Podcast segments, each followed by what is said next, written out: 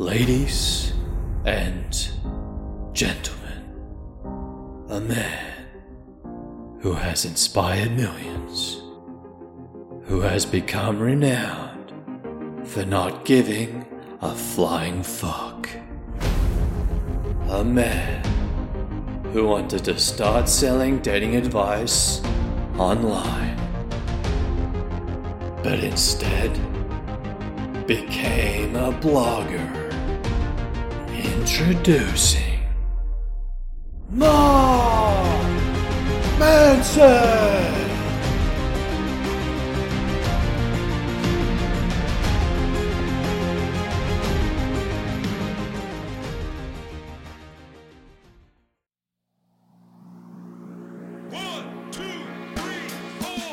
Hi, everyone, and welcome to the fifth episode of Wilfred What I Learned from Reading and Educational Discourse. Before I begin, can I ask you to rate the pod five stars right quick? I got a hankering for some more listens. Don't forget also to follow the podcast and ringle dingle schmingle that bell so you don't miss another episode. Did you catch week three and four? Now those were solid. In case you weren't aware, the intro from last week was a teaser for this episode. I'm trying to keep them fresh, but also tease the next episode coming up. Just so you know, this intro was no different, so get to guessing. Sorry if I brutalised the accent. Aussies, you know, they're not really known for their acting. Nah, nah, nah, come on now. Just forget about the Hemsworths. One of them started out on a soap. Can you believe that?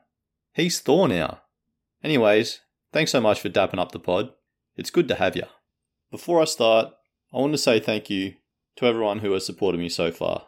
Today, we have listeners in Australia, Azerbaijan, Belgium, USA, Indonesia, UK, Switzerland, and Jamaica. I know it's hard to believe, but I'm a fan of your bobsled team. Hey! Anyway, if you could do me a massive favour and tell your family and friends about Wilfred, that'd be grouse. Also, people seem to really like these skit intros, so shall they remain. I've already introduced this week's author in my inspirational speaker type intro, but anyway, he's Mark Manson. He's a superstar blogger turned author who brings us this refreshing slap of reality. This book will allow the reader to gain and build resilience, happiness, and freedom, according to Ryan Holiday, a successful author in his own right. I selected this book for our fifth installment as it's as much a pat on the back as a slap in the face, as Mark's website puts it. Manson is born and raised in the Lone Star State, Texas, and went to college in Boston. Although I've never heard him speak, I'm going to assume he sounds like a combination of Ethan Hawke and Marky Mark. Ooh, dreamy. Anyways, what follows is a summary of what I've learned from reading The Subtle Art of Not Giving a Fuck, a counterintuitive approach to living a good life. Originally, to keep the pod PG, I was going to censor the naughty F word. Don't roll your eyes at me, youngin. I know you millennials like your smash dabber when you curse words. But after writing the script, something was missing. I can see why the publishers greenlit this book. Without the swearing and the brashness, it loses something, and that something is powerful. So even though my mum has said swearing is wrong, I'm gonna do it anyway. Well, folks, Mama's wrong again. No kind of saying it's you're wrong. Mama's right. You know the drill by now.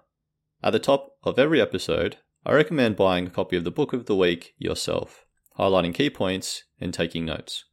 Contrary to most episodes, instead of creating my own three subheadings and subsequent parts to the discussion based on the author's writings, I have instead grouped the nine chapters of this book into three parts, which will be then addressed in order.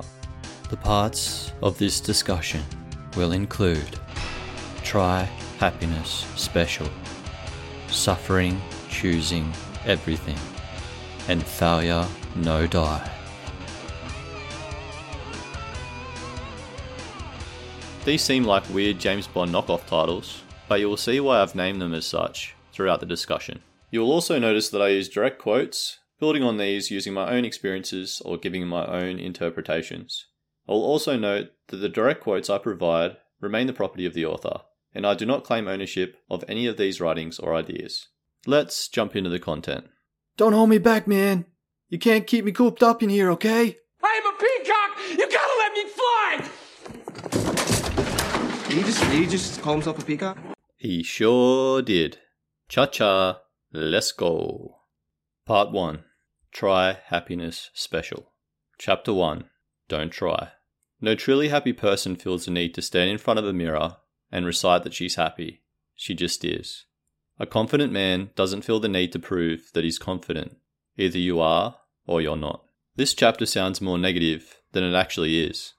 As stated by Chris Hemsworth in a quote regarding the book in general, it's a brutally honest and much needed reality check about our personal problems, fears, and expectations. This chapter embodies this viewpoint, as it's both jarring yet refreshing. Manson states that our crisis is no longer material, it's existential, it's spiritual. As depression and anxiety rates have continued to rise in Australia and the world over, I tend to agree. Speaking to Australia specifically, one in seven Aussies will experience depression in their lifetime. One in four will experience an anxiety condition in their lifetime. And one in six Australians is currently experiencing depression or anxiety or both, as per the statistics on beyondblue.org.au. Manson states the key to a good life is not giving a fuck about more, it's about giving a fuck about less. Giving a fuck about only what is true and immediate and important. The problem is that giving too many fucks is bad for your mental health. Reflect on what is of immediate importance to you. Then reflect on what in your life has been causing you distress recently. Do these align? If not, it may well be time to stop giving a fuck about those which don't.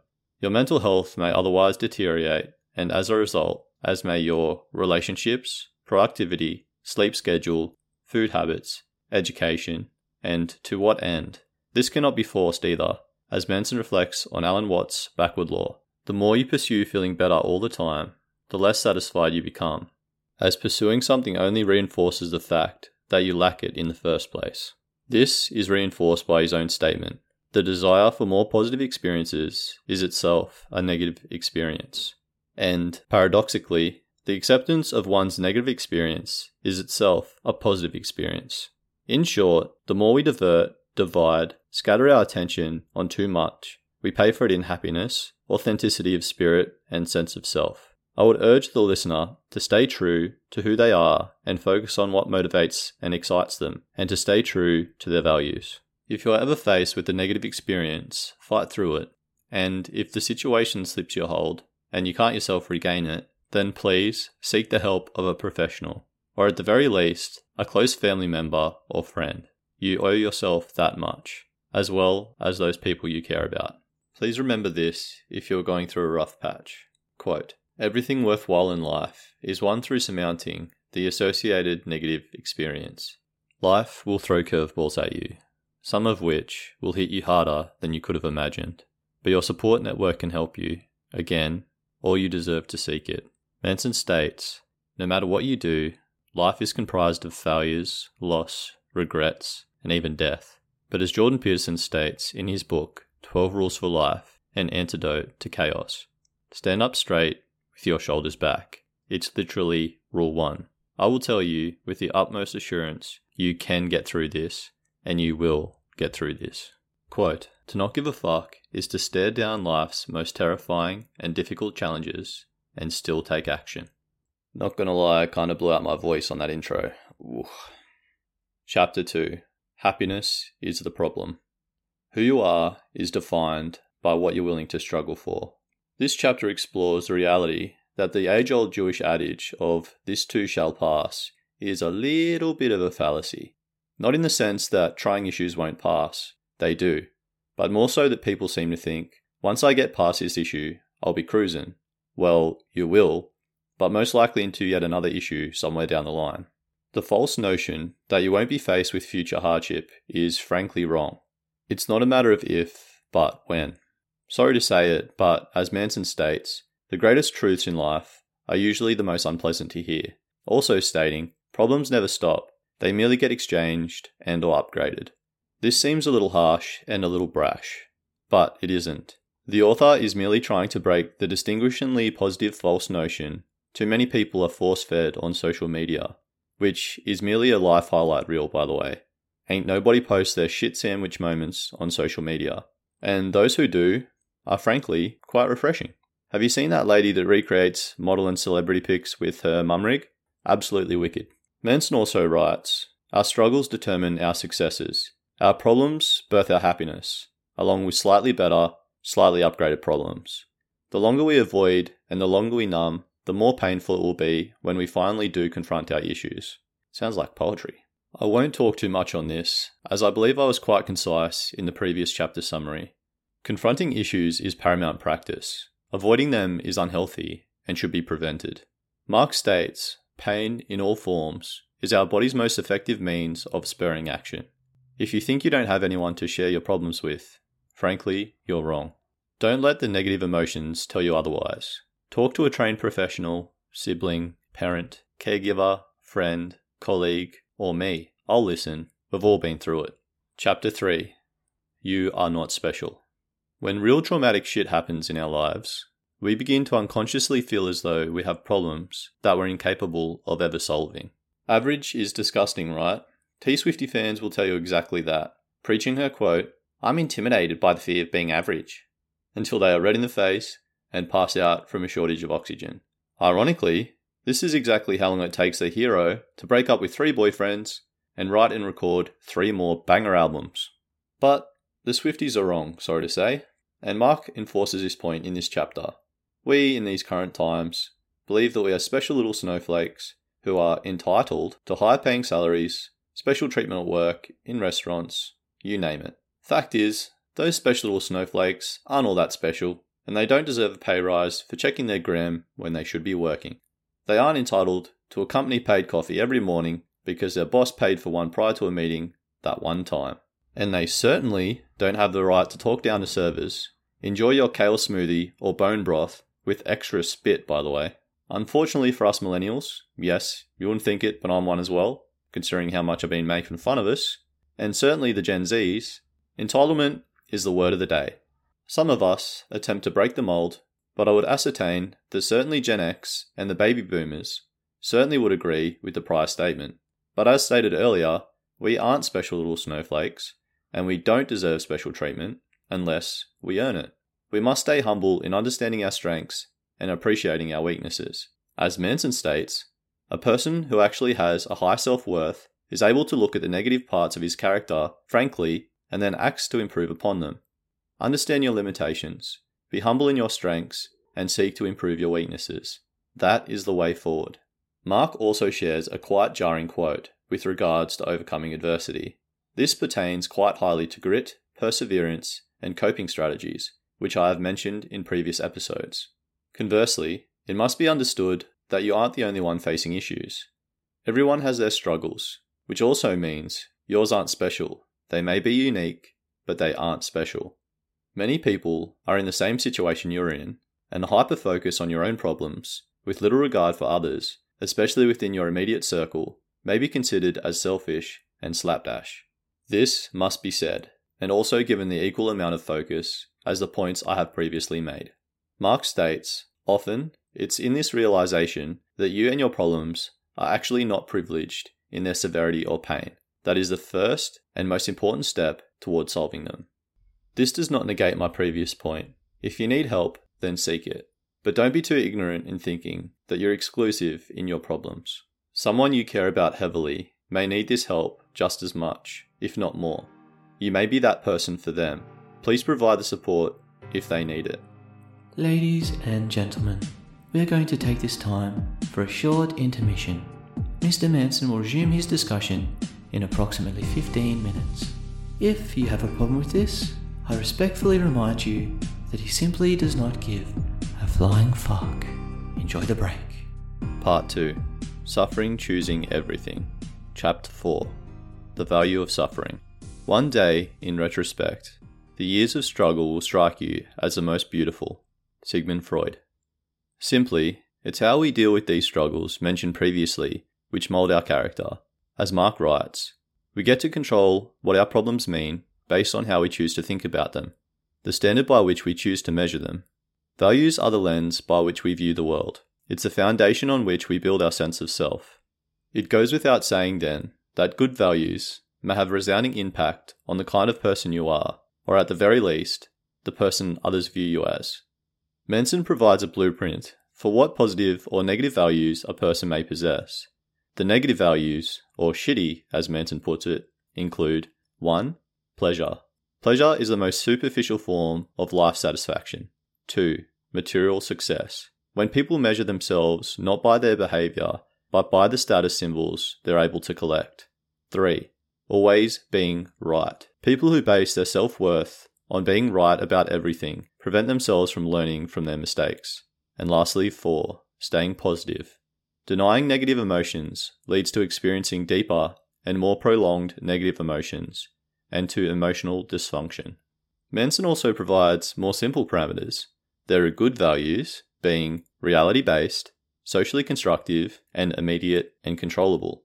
Opposite, bad values, are superstitious, socially destructive, and not immediate or controllable. Geez, that chapter was short and sweet, wasn't it? Moving right along. Chapter 5 You Are Always Choosing. Nobody makes it through life without collecting a few scars on the way out. This chapter is about reframing through self awareness and empowerment of responsibility. Mark states, We, individually, are responsible for everything in our lives, no matter the external circumstances. We don't always control what happens to us, but we always control how we interpret what happens to us, as well as how we respond. Whether we consciously recognize it or not, we are always responsible for our experiences. In my opinion, self awareness and self control are linked. We as people like to feel in control. When we feel that certain things are outside our control, we feel helpless and lost, which may lead to depressive tendencies. Mark writes If you are miserable in your current situation, chances are it's because you feel like some part of it is outside your control. Unfortunately for us, we cannot and will not always be in complete control. There are too many variables in life. People who want to feel this way at all times, in all situations, become hermits. It's just not healthy. Life, inherently, has risks. We can limit or increase our likelihood of these risks carrying consequences, but how much actual living would we be doing in this case? Mark confirms this, writing, When we feel that we are choosing our problems, we feel empowered. When we feel that our problems are being forced upon us, against our will, we feel victimized and miserable. This may occur through toxic relationships, the pressure of work related forced fun events, your hairdressing client unloading their problems at home on your tired shoulders, your douchebag husband left you for a foreign harlot chasing a green card, yada yada yada. This may directly be linked to Manson's quote If the people in your relationships are doing hurtful things, it's likely you are too, you just don't realize it. Be objective, look inward, analyze, dissect, and improve. It's the only way forward. You may be causing just as many issues in the relationship as the other person, so be self aware. Obviously, there is no one size fits all approach to such an issue, but it is important to note this. Next, the idea of empowerment of responsibility is my appropriation of Mark's ideas within this chapter. Mark states, the more we choose to accept responsibility in our lives, the more power we will exercise over our lives. Once you have become self aware enough, through reflecting objectively on your relationship, the next logical step is to accept responsibility. If you have messed up, apologize. If you mean it, of course, they will know if you don't. If you don't talk to your father anymore because of an argument you started eight years ago and haven't reached out since due to being too proud, maybe you should. If you yelled at your spouse in front of your four year old, maybe explain to your kid that you were wrong in doing so. Responsibility is not only empowering, it's healthy, it's progressive, and it's heavily unappreciated. As I touched on briefly earlier, this must be sincere. If it's not, you are simply accepting fault. Responsibility and fault often appear together in our culture, Mark writes, but they're not the same thing. Fault is past tense, responsibility is present tense. Fault results from the choices that have already been made, responsibility results from the choices you're currently making every second of every day. Put steps in place to act upon this apology or self growth. It's only progressive if you mean it and if you follow through. Quote, taking responsibility for your problems is far more important because that's where the real learning comes from. Chapter 6 You're wrong about everything. Many people become so obsessed with being right about their life that they never end up actually living it. Is this you? Rather than listening actively and intently to the person speaking during an exchange of ideas, are you instead not listening at all? Are you instead dismissing each and every point they are making, in your head if you're not rude, while you simply wait for your turn to talk at them. Sound familiar? Geez, I hope not. But if so, it's far more common than you think. Jordan Peterson has spoken at length about this, as has Ben Shapiro. You're not listening, you're waiting to talk. But more importantly, they should know that they stand little to no chance of changing your mind. You're too pig headed. If this isn't you, then I commend you. I like to think it's not me either, but it was most definitely past me. Quote Instead of striving for certainty, we should be in constant search of doubt. Instead of looking to be right all the time, we should be looking for how we're wrong all the time, because we are. It took me a very, very long time to realize this, and even when I had, it took me an even longer amount of time to train this out of my wheelhouse. You need to train active listening. You need to train genuine interest in others and a sense of curiosity. Most importantly, you need to train the ability to accept alternate viewpoints, especially if you're the odd one out in a party of numerous people where all the others share the same viewpoint. Hate to break it to you, but probability dictates you don't have an enlightened stance, you're just plain wrong. Mark writes, if it's down to me being screwed up or everyone else being screwed up, it is far, far, far more likely that I'm the one that's screwed up. Quote, Uncertainty is the root of all growth. The man who believes he knows everything learns nothing. The more we admit we don't know, the more opportunities we gain to learn. It's also important to understand that if you have built your identity around being the person who is always right, if anyone dares to challenge you or your views, you will initially clash with that person, refuse to change your stance, or even consider theirs, and perhaps turn that person away from being in your life. Such a person will also retain their title of King of the D bags. Mark sums up this point a little more aptly, stating, The more something threatens your identity, the more you will avoid it. Hello, ladies and gentlemen.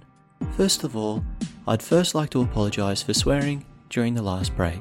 My superior has alerted me that swearing is inappropriate, even at a freaking Mark Manson keynote. But rest assured that this will not occur again. There are refreshments, including tea and coffee, at stage left if you would like to partake. But if you could take your seats in five shakes of a donkey schwanz, that would be much appreciated. Damn it, Barbara! Oh shit, I'm definitely getting fired. Chapter 7 Failure is the way forward. We can be truly successful only at something we're willing to fail at.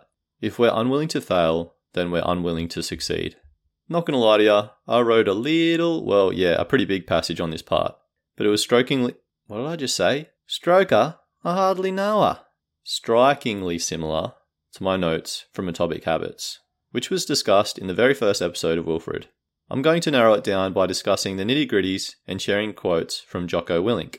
Mark writes, Our pain often makes us stronger, more resilient, more grounded. Jocko talks at length regarding pain. When he talks of pain, people listen. He's a retired Navy SEAL, being highly decorated, and highly accomplished, and highly respected. Jocko says, When something sucks, ah, uh, you know what, I'll just play the clip. When something sucks, good. Good. It's going to make me tougher and it's going to make us stronger. The fact remains emotional pain, physical pain, whatever you're facing, you can get through it. And when you do, chances are you'll be better for it. I don't really accept the premise of everything happens for a reason in the spiritual sense, but I do in the sense that we must all accept responsibility for the decisions we make and situations and adversities we are faced with. Oh, that wording is not great. Luckily, Manson wraps it up nicely writing, Just as one must suffer physical pain to build stronger bone and muscle, one must suffer emotional pain to develop greater emotional resilience and a stronger sense of self, increased compassion, and generally happier life. Our most radical changes in perspective often happen at the tail end of our worst moments.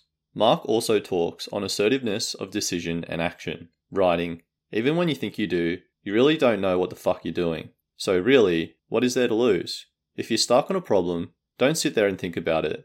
Just start working on it. Don't just sit there, do something. The answers will follow.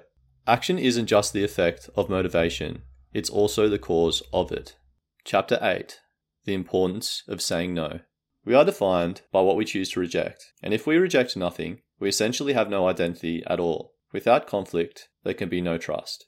You may be thinking, this kind of negates the points raised in Chapter 6. Well, you're kind of right, but then again, kind of not. Yes, if you're the only person with an alternate opinion in a room full of cranky people, you're probably wrong.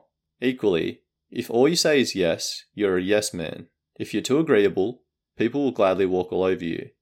Jordan Peterson has admitted to being highly agreeable many times, yet he is highly intelligent. I don't think that even explains just how so. As such, he will passionately and furiously, yet respectfully, disagree with people where necessary. However, he will gladly change his opinion if presented with an educated, well researched, conflicting opinion. Yet, this isn't exactly what this chapter is about, in my opinion. I believe it is more to do with the attributes of a healthy relationship rather than a toxic one. In a healthy relationship, you should feel comfortable and safe saying no to your partner. If you aren't and you don't, you both need to change this immediately because you're either in a toxic relationship or at the very least an unhealthy one. Feel free to disagree with me on this, but it won't bode well. Mark is in agreement, writing, For a relationship to be healthy, both people must be willing and able to both say no and hear no. Trust is the most important ingredient in any relationship, for the simple reason that without trust, the relationship doesn't actually mean anything. Chapter 9 And Then You Die. In this chapter, Manson shares a harrowing story of his childhood friend who sadly passed away in an accident. It's sheer, it's gripping, and it's haunting. If I remember correctly, after that friend's passing, in an apparition, his friend said to Manson, Why do you care that I'm dead when you're still afraid to live? Mark then follows this story with, Oddly, it was someone else's death that gave me permission to finally live, and perhaps the worst moment of my life was also the most transformational. Okay, I don't entirely enjoy talking about this, but one of my friends passed away in a car accident when we were in year 11. It ripped me apart. My 16 year old brain couldn't comprehend it. I couldn't process the emotions which riddled me. I refused professional help. I cried regularly, seemingly endlessly, but I felt no better. What pulled me out of this? Well, self reflection, self awareness, and time, most importantly. One day, when visiting her grave with another one of my friends, we spoke about what we remembered of her. I remembered her matter of fact honesty, brutal focus on telling the truth, and fierce trust and honesty towards her small circle. This reflection allowed me to change my thought process. Due to knowing her deeply, I realized that if she was to look down on me and talk to me right now, she would tell me to knock it the fuck off, to live life presently and ferociously as she had. As such, I tried my best to focus on my studies, completed my HSC, went to university, graduated with a bachelor's degree, went on to teach in both Australia and the UK, and later joined the army. These might seem like impressive feats, but I also suffered from depression for years after her passing. I became terrifyingly proficient in hiding my true feelings and emotions. I was more than proficient in acting like I was okay, even though I wasn't. People with depression often wear a mask which displays a carefree attitude, a happy go lucky demeanour, and even at times an outwardly joyous personality. This is a dangerous truth. If you require help, seek the help of your network, like I said earlier, or a trained professional. If you think a friend or family member is struggling, reach out and ask if they're okay. It really is that easy in taking the first steps towards bettering their precious life. Mark writes Without death, everything would feel inconsequential, all experience arbitrary, all metrics and values suddenly zero. Death is the only thing we know with any certainty, and as such, it must be the compass by which we orient all of our other values and decisions. You too are going to die, and that's because you too were fortunate enough to have lived. It's unfortunate that Manson only realized these truths after the death of his friend. But as per what I've just told you, I completely understand. I'm sure many of you have a similar story, and I know for a fact that you've been faced with your own adversities and challenges. However, they may have presented themselves, at some point in our lives, our life will end. All we can do is live presently, fiercely, and true to our values, principles, morals, and ethics.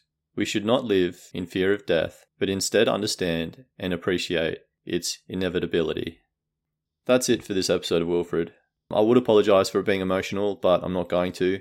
Depression, you know, it's still hard to talk about, and I feel that I owe it to you guys to share my own story, and hopefully that inspires you to seek help yourselves if you need it. Again, that's it for this episode of Wilfred. What I learned from reading The Subtle Art of Not Giving a Fuck by Mark Manson, an educational discourse. The most recent episodes of Wilfred have contained around 3,000 words. This one, however, almost 5,000. It was a lot of work. It really was. For any new listeners, I read and highlight a particular book write a script, record, edit, and release each episode of Wilfred all within a week. As such, if you could please rate 5 stars and follow the pod, that would be much appreciated. I genuinely want you to succeed, excel, and prosper in life, which is exactly why I'm releasing this free content on a weekly basis. Please know that your support is very much appreciated. Wherever you choose to consume this content, whether that's on Spotify or elsewhere, thanks so much for the support. I hope this is extended to my next one.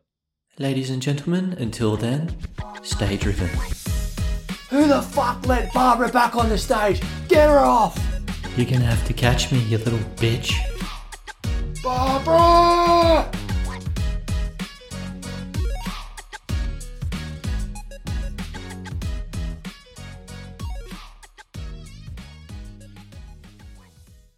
Dun, dun, dun, dun, dun, dun, dun, dun, dun, dun, dun.